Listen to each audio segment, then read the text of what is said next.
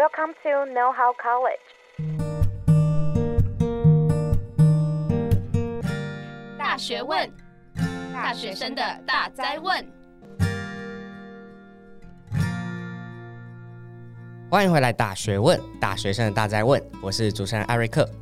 最近呢，正值毕业生的求职季啊，有许多的征才活动，不论像是公司的自己开启的招募计划，或者是广征不同企业进到校园的征才博览会，其实这些都算是求职者的最主要的锁定目标。但其实除了实体上的现在线上的求职平台也百百种，从大家最熟悉的不同数字的人力银行，比如说111或104，到与国际串联的 LinkedIn， 都是大家的所爱。那其实我就发现近期台湾有一个蛮知名的线上求职平台叫做 CakeResume， 我自己也是爱用者，所以呢今天呢就请到了 CakeResume 当中的 Podcast 主持人 Henry 来到我们现场，他最后会跟我们介绍一下 CakeResume， 也会跟我们讲到他 Podcast 的频道。那我们欢迎 Henry。 Hello， 大家好，我是职涯探险的节目主持人 Henry。 那谢谢主持人 Eric 的介绍，这个声音超熟悉的，因为我平常就是也有在听就是 CakeResume 的频道，它其实都在我耳朵里面就是一直回绕不去。真的假的？你知道我最害怕的就是粉丝相认吗？真的吗？哦，那今天接下来就很尴尬。为什么啊？你如果 认出来之后你会说什么？没有啦，就是其实因为我觉得大家可能会熟悉声音，但是没有见过本人。可是我觉得 Podcast 有趣的点就是他的听众好像都很了解你这个人，对，但是我没有看过你本人，对不对？对。所以担心的点是他看到本人会有怎么样的反应吗？就本人偏内向，还是会蛮害羞的。OK， 那 Henry 可以跟我们介绍一下，就是CakeResume 啊，或者是你现在所担任节目主持的这一个节目。好的，先跟大家快速的介绍一下 CakeResume。那 CakeResume 到今年呢，其实已经是第7年了。大家可能没有想到说，哇，这间公司已经到第7年了耶。可能大家最一开始的印象呢，会是它是一个制作履历的网站。那其实呢，除了制作履历之外呢，我们也有帮助大家找工作，我们也有协助我们的这些公司行号呢做雇主品牌，那帮忙刊登职缺。那另外呢，其实在这几年我们有做了一些新的功能，像是社群啊，又或者是最近我们在 APP 的版本上面有更新。那这个是 CakeResume 最近的一些进展。那另外一个部分呢，其实我们也是非常锁定这个东南亚的这个市场，人力市场的布局啦。其实我们现在也有印尼跟越南的同事在加入我们 CakeResume 的团队。那我们是一个比较放眼全球的一间公司啦。那如果是你现在主持的职涯探索频道呢？职涯探险其实是因为我们公司其实有2个节目，如果大家有很死忠的听 CakeResume 的 Podcast 的话，你会发现其实有一个节目叫做科技职涯，那他已经做了2年多，目前的主持人是 Joe， 那我是第2个加入 CakeResume 的节目。我的节目其实大概也才半年左右哦。对啊，所以相对来说你算是在 CakeResume 蛮所以小学弟的一个概念吗？对，我在里面算是很资深的小学弟，还在学习中，但我觉得职涯探险呢比较是锁定像是正在收听的听众，就是大学生的这个听众。那另外呢，其实也希望可以帮助到更多社会的新鲜人，可以分享一些不管是我自己的或者是来宾的一些经验故事啊，或者是相关的资讯，帮助大家能够在整个进入职场的过程可以更顺利一点。那我自己想要知道的，就是像你现在作为就是 CakeResume 的其中一个小螺丝钉，那想知道说你当初有没有认真使用过 CakeResume 这个产品呢？一定是有的啊，因为这个在你面试之前你就要好好的研究一下。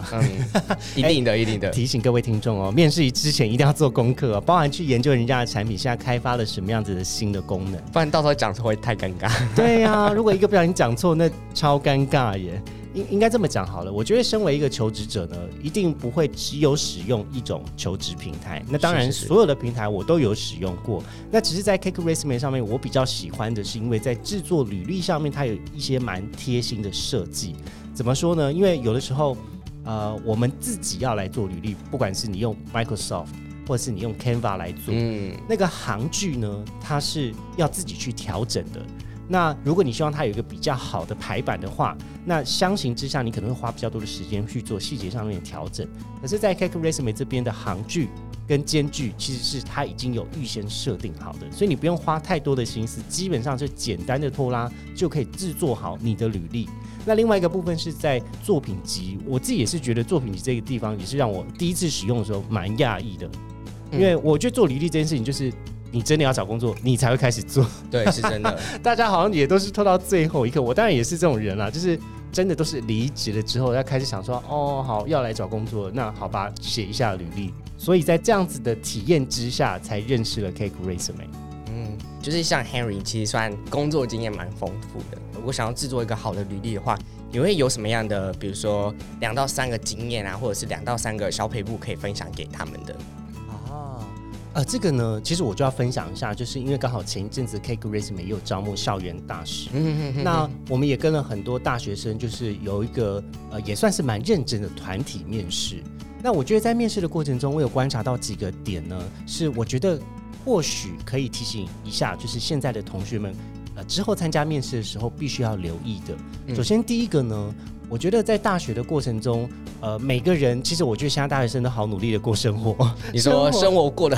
很多吗？很繁忙，超级多彩多姿，就是实习的啦，比赛的啦，什么经验啊，非常之多，还要交男女朋友哎，这个可能就先不要写上去啊对，那但是在面试的过程中，其实我觉得大家要不要那么紧张，要去针对你的这个团体跟团队的活动的经历，好好的思考一下怎么去介绍它。因为其实对于一个我已经在工作的人来说，我很难很直观很快速的理解那个活动到底是什么，它的规模多大，对，而且你得到这样子的名次或是得到这样子的结果，那个成就的代表性是什么？其实有很多背景跟脉络资讯我是不了解的，所以老实说，我知道大家都很努力去争取一些成绩，但那些成绩如果在没有一个好的介绍之下，它可能没有那么加分，那我就觉得好可惜哦。对，这是我觉得第一个蛮可惜的点。那第二个部分呢，是我觉得有的时候这跟我们在录节目其实有点像，录 Podcast 呢，其实在培养我们说故事的能力，真的有我自己有感觉得到有的时候你自己说完之后，你就觉得说，哎呀，刚刚这个讲得不好，剪掉再重讲一个故事来补对，但面试其实就是一个个说故事的过程。我相信如果大家真的自己去经历到这些事情的时候，它势必会有一些可以被 highlight 可以被划线的亮点。你在讲你的经验的时候，如果它不是一个数据上面很明确的结果的话，那我可以建议大家可以用你的情绪跟学习的一句话放在那个介绍之前，先帮大家做一个归纳整理。可以帮我们举个例子吗？比如说呢，我参加这一次的毕制呢，我觉得让我学习到很多与人沟通的技巧，也因此得到了成长。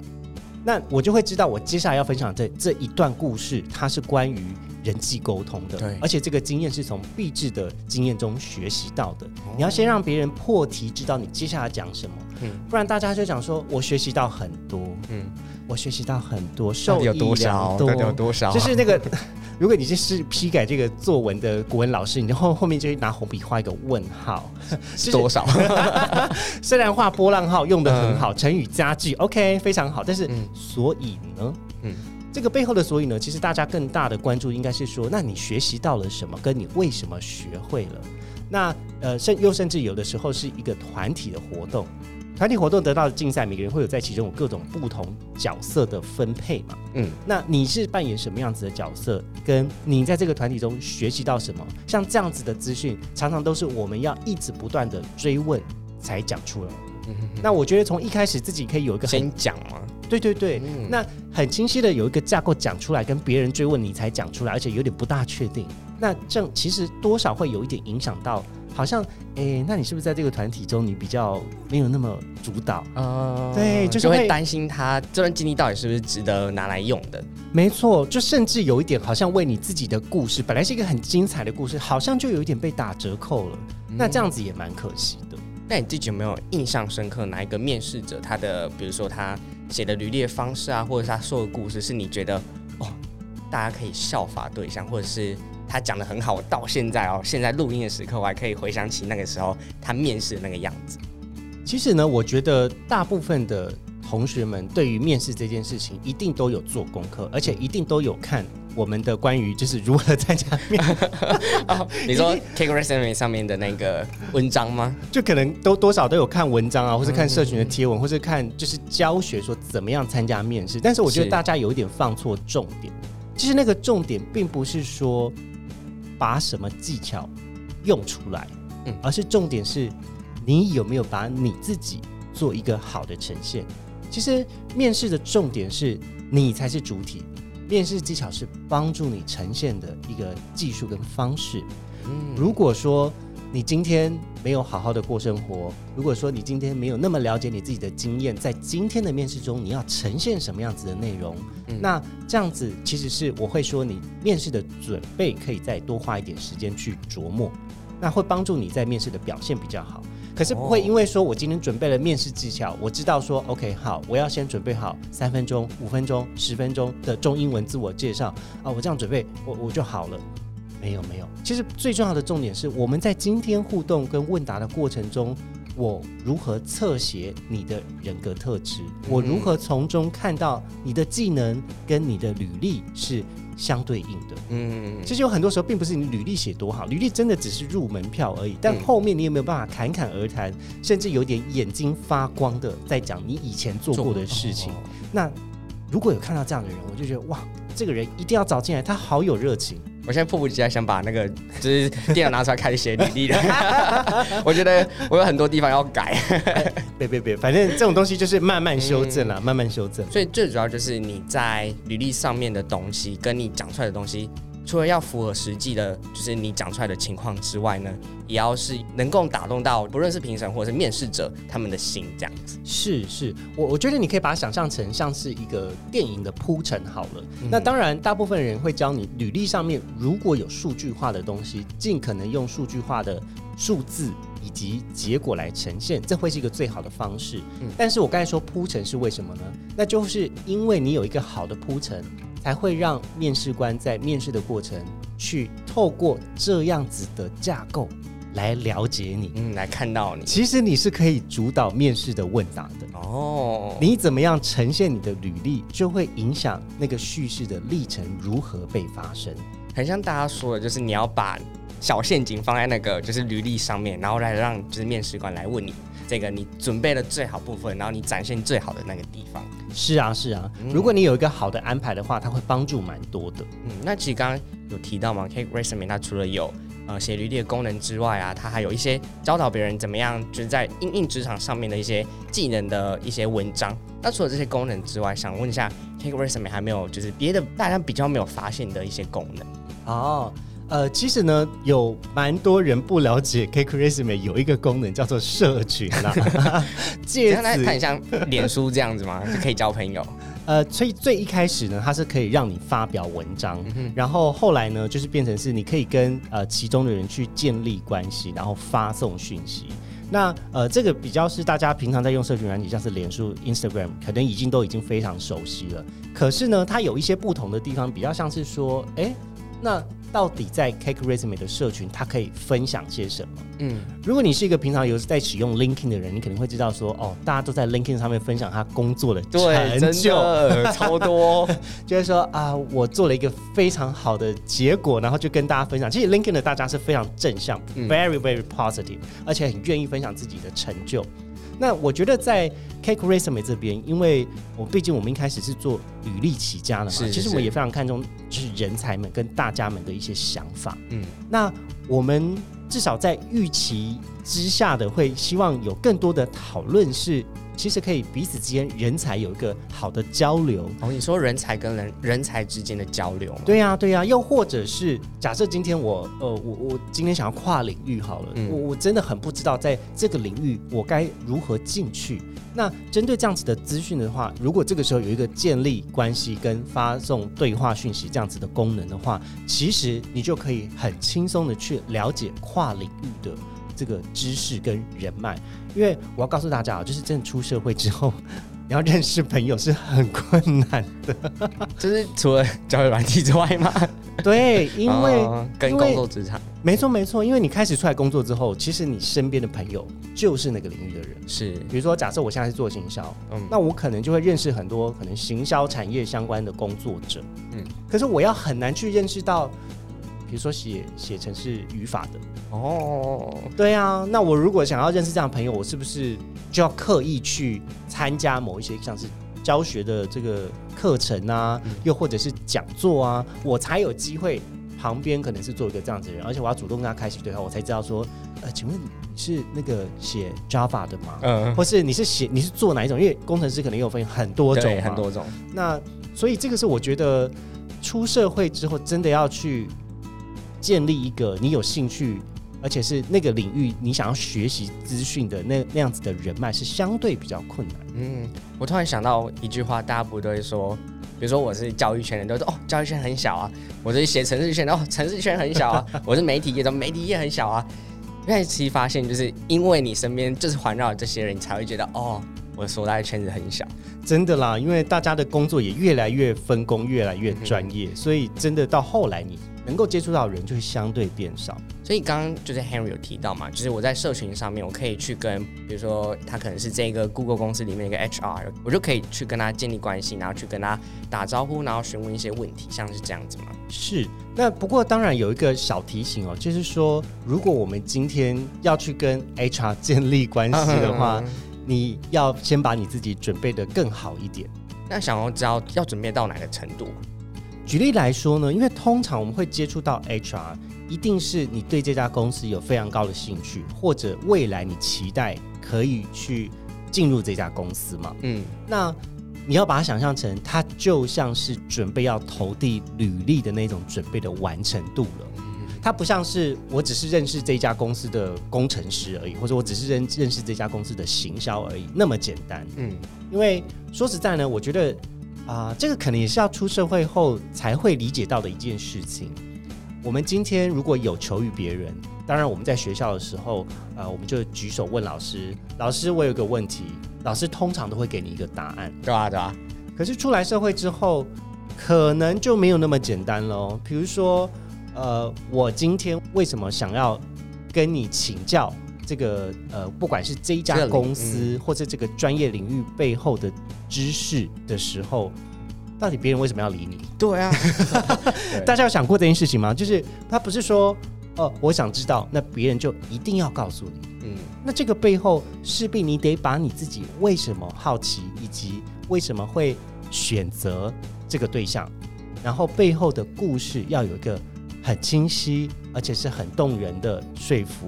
让别人知道说啊，好啊，那我帮助你一下。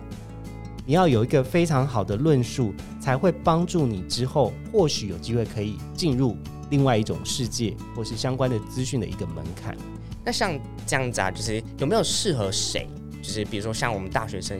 哪一个领域的人啊，或者是什么样的人比较适合使用这一个就是求职的平台？其实我必须得说呢，就是在比较早期的 CakeResume， 我们的职缺大部分是在新创跟科技相关的职缺。那所以当然我们也吸引到比较多的人才在这里。如果你想要认识这样子的朋友，或是你想要找这样子的工作机会，肯定在 CakeResume 上面会有很多。那但另外一个部分是，其实在就刚好是我加入公司的这半年，其实我觉得我们公司也算是扩编蛮多的，蛮快速的。从我进去大概是40人团队，到现在可能已经2倍以上，2倍的将近100人，对对对，就是将近100人的人数。那但其实这些人数呢，我们花了一些心力，主要是放在我们的产品，也就是网站，然后还有 APP， 其实多了一个 APP 的团队，就是专门在更新 APP 的版本，然后还有一些功能的优化。所以我们在不只有科技跟新创的职缺，事实上在 FMCG 快消品啊，或者是金融业相关啊，然后最近有很多金融业的这个储备干部 MA 的招募的职缺，刚好也都刊登。然后再来就是生活消费品啊、零售业啊这样子的职缺，也是陆陆续续越来越多。那我会鼓励大家来这边使用的原因呢，比较像是说，因为刚好最近我们有一个新的功能叫做 RCS、嗯、那它其实叫做这个声誉回馈的系统啦。简单来说对对，可以解释一下吗？这个声誉是指那个 repetition 的声誉、oh. credit system、嗯、那它有点像是说我们今天假设去玩游戏好了，游戏你们是有看过那个六角形的那种能力值能力图吗？嗯，那其实我们在工作中一定会有一些软技能跟硬技能，它也是可以被这样子做分类的。好比说这个人的这个社交能力非常好，他的协调沟通能力非常好、嗯、那我今天跟 Eric 假设我们共事过之后，我发现哇他的这个沟通协调能力超棒，所以我就在我们的这个系统上面给他一个回馈、嗯、然后就是写一段话，那就让他在他的 profile 在他的个人档案上面就得到一个这样子的徽章、哦、给他一个赞的感觉。没错，那只是说他比较像是针对单一的某一项技能、嗯、然后对方会给予就是真实有发生的故事会给予一个 comments 会给予他一个评论、嗯、透过这样子的系统其实他会帮助你去建立人脉、嗯、我举个例子好了，比如说像我以前工作呢比较多，我有一段比较长的工作的时间是在航空业嘛，哦，对对对，但是我要在离开航空业做其他的领域的求职的过程中呢，其实会遇到一个问题，跨领域跨界的这种困境嘛。对，因为我的人脉都是在航空业，那你要讲说航空业相关的知识跟资讯其实很难一言以蔽之的讲完，嗯，就比如说我随便讲好了，我在航空业的考绩连续3年都是拿 A 加，这听起来好像也没什么，就不是该产业的人就不知道说这到底是怎么样的一个感觉。对，可是我告诉你这是为什么会很困难，因为我们每一天都在打考评，就是上飞机之前我们都要去经过座舱长就是考试，嗯，而且我们考试就是这么厚一本。这么厚一本的飞安手册跟服务手册，我形容一下大概是一本字典的厚量对，就是一本字典上去，你要倒背如流的背出所有的，不管像是紧急程序服务流程，甚至是商务舱的第几段餐的哪一个餐具放在哪一个抽屉、嗯、你要精准的回答出来、哦嗯、你才有办法在这一趟航班中拿到一个好的成绩、嗯、那一整年，也就是你一整年都必须要在这样子的备战状态，你才有办法拿到 A。 那想象一下，如果今天我们有一个这样子的回馈系统，那我只要请座舱长给我在专业知识跟技巧的准备这样子的技能上面给予一个好的回馈、嗯、那我是不是就不需要去讲这么大一段故事、哦、它会比较直觉一点吧。那这时候我就蛮好奇，就是为什么得到这些人认可在我的工作职场上面那么的重要？哦，因为呢真的是隔行如隔山，可是如果有人帮你背书，或者是有人可以根据你过去实际的经验给出一些比较实质的认可的时候，它确实是蛮大的帮助。我顺便分享另外一个资讯跟经验好了、嗯、其实有很多人会问我说Henry 为什么你可以工作这么跨领域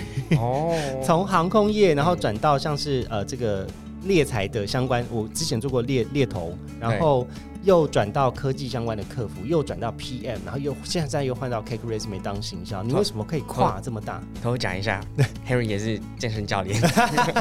对对对，我自己也有偷偷考了一张健身教练照对，那很多人会问说你怎么做到这件事情的，但其实我觉得跨领域这件事情是慢慢累积，而且你要把你过去在这个领域，比如说 A 领域学习到的经验知识转换成 B 领域同样也会应用到的知识跟资讯给对方看，那对方才会觉得说哦，那我用你至少还是个一半的即战力，而不是什么都不会从头开始。嗯，我非常推荐大家在自己的职涯路径中一定要去累积你的能力跟资历。嗯，最关键的一件事情是它会影响到你的薪水，如果你的资历是完全归零的这种转换，那你会非常辛苦啊，就是薪水会就是加不上去。对啊，但如果我今天是带着相应的知识、嗯、比如说像我以前在空服这边，我最明确的当然是服务跟管理，因为可能 以当时的我已经有管理经济舱的经验了，那我怎么样转换到像是科技业或者是猎才相关的，那当然我要把我相应的知识，不管是软技能或者是硬技能，做一个很好的对接。嗯，所以你职涯跟职涯中间要找到一些相同点，把它们串联起来，然后再用说故事的方式呢，让我们的面试官知道说，哎，你有这样的能力，可以让他是幸福。对，举例来说呢，就是我要进去这个当猎头之前呢，我如何说服我的老板？我是跟他讲说，我一天到晚跟这么多各式各样不同的人，我相信面对我们的一般的这个 candidates， 我们通常讲这个希望透过猎头来找工作的这些候选人，这是一般的大家啦，就是大家哈，我们会称呼他为 candidates。我有自信可以做好关于面试，为什么？首先第一个是因为我过去是在心理系相关，那我有关于面试的技巧，然后与人互动的技巧，而且我非常会掌握在对话之间的关键，也就是他的情绪，还有他在说他有没有具备这样子的经历的时候，我有核实跟判断的能力。第三个呢，是我觉得在亲和力的部分，我非常能够鼓励大家在那样子的情境中去真实的分享他的所长，那我可以帮助他做一个比较好的资讯的整理。类似像这样子，那它只是一种我从 A 到 B 点，我把我过去既有的知识跟资讯做一个转换而已。所以直接在现场演绎起来，就是面试的那个问答回馈。是啦是啦，但真是有点生疏了，不敢说讲得很好。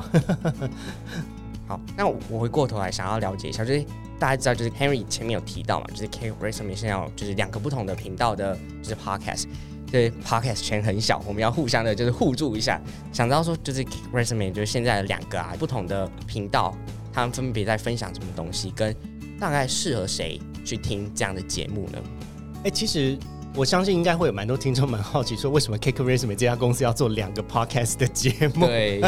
很好奇耶。其实在科技职涯呢，科技职涯是一个我觉得是非常认真做深入的访谈。原本的主持人是 Janice， 到现在主持人是 Joe。 那专精在新创领域跟科技领域的访谈，我觉得算是做得蛮棒的。那也因此其实在科技类别的排名有拿下第1名的成绩过。那但是在职涯探险这边呢，我们比较像是做一个更广泛的接触大家，也就是如果我讲科技职涯是一个做深度的节目的话，那在职涯探险这边就是一个做广度的节目。那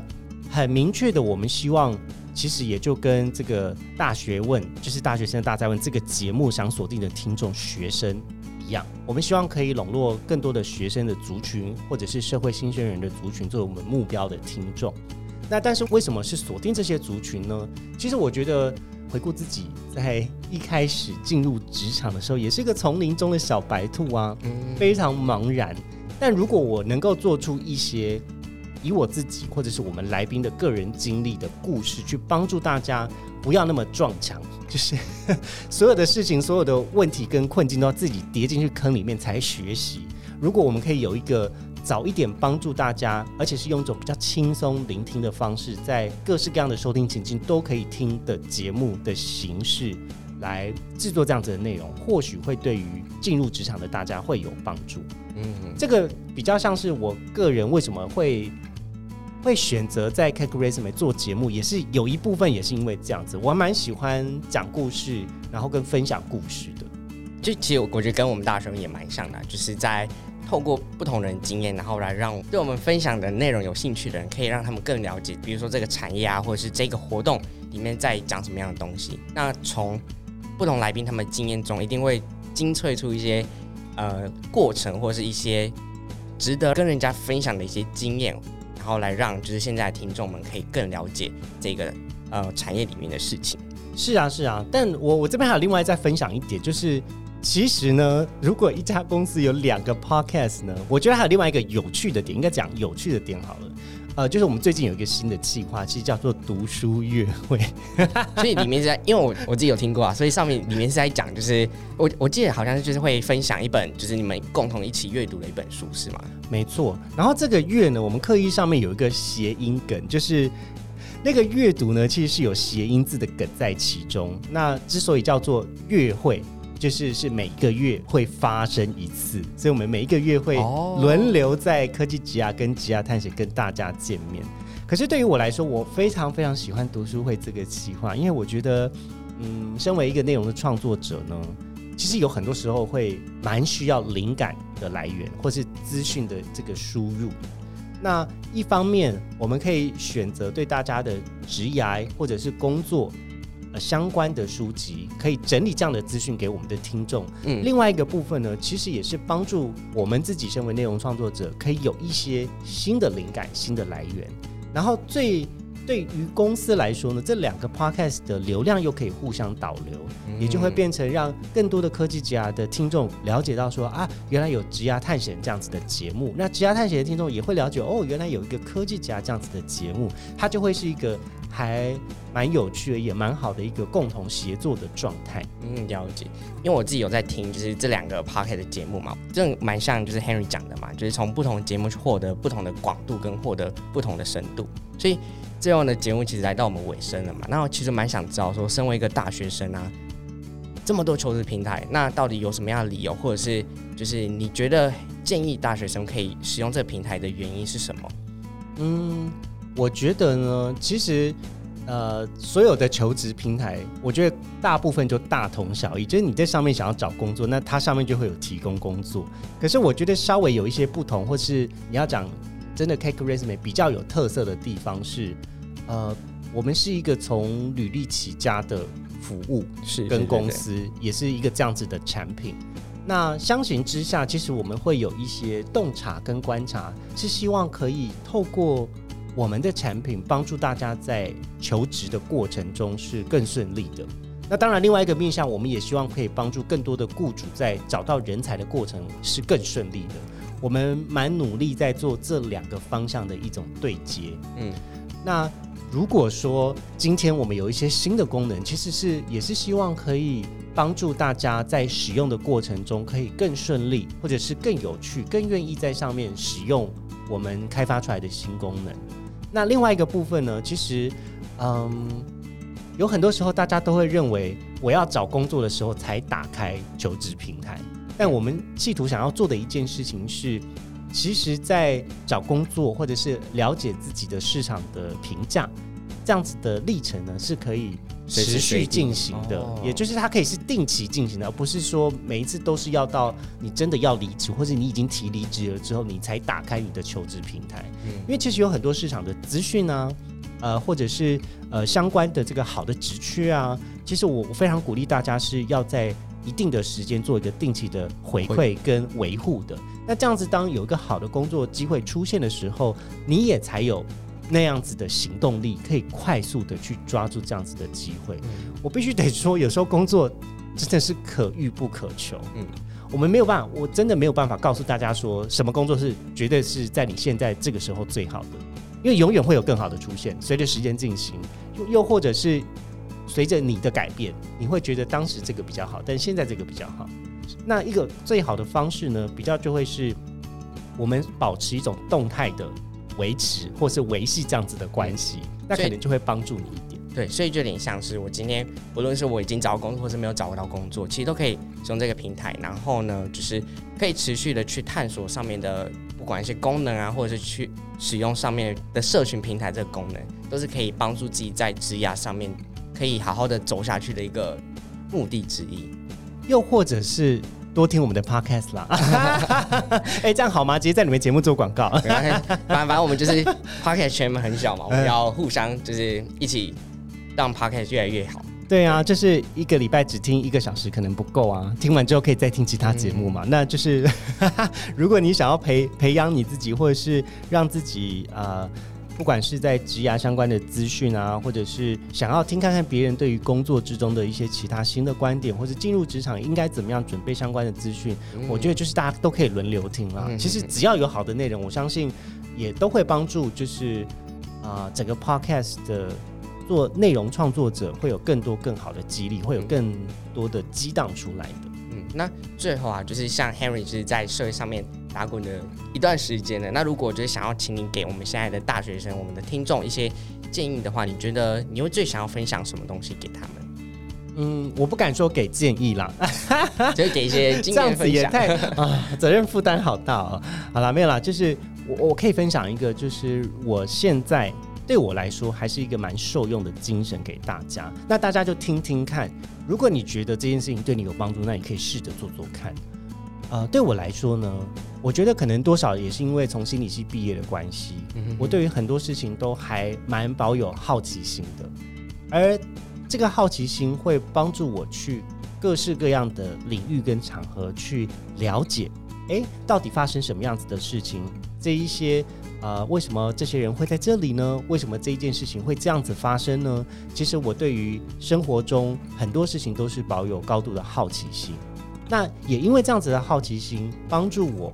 在过往的人生中有很多新的领域的探勘跟了解。那我觉得多多少少也帮助到我在未来的一种跨领域，不管是机会或者是人脉的一种发展。那这样子的回过头来会觉得，哇，那这件事情可能不知不觉中还真的做对了，让自己有一个很高度的好奇跟动能去参与所有的事情。这会是对我在我的人生中蛮受用的一个心态。那希望分享这样的心态也可以帮助到正在收听的大家们。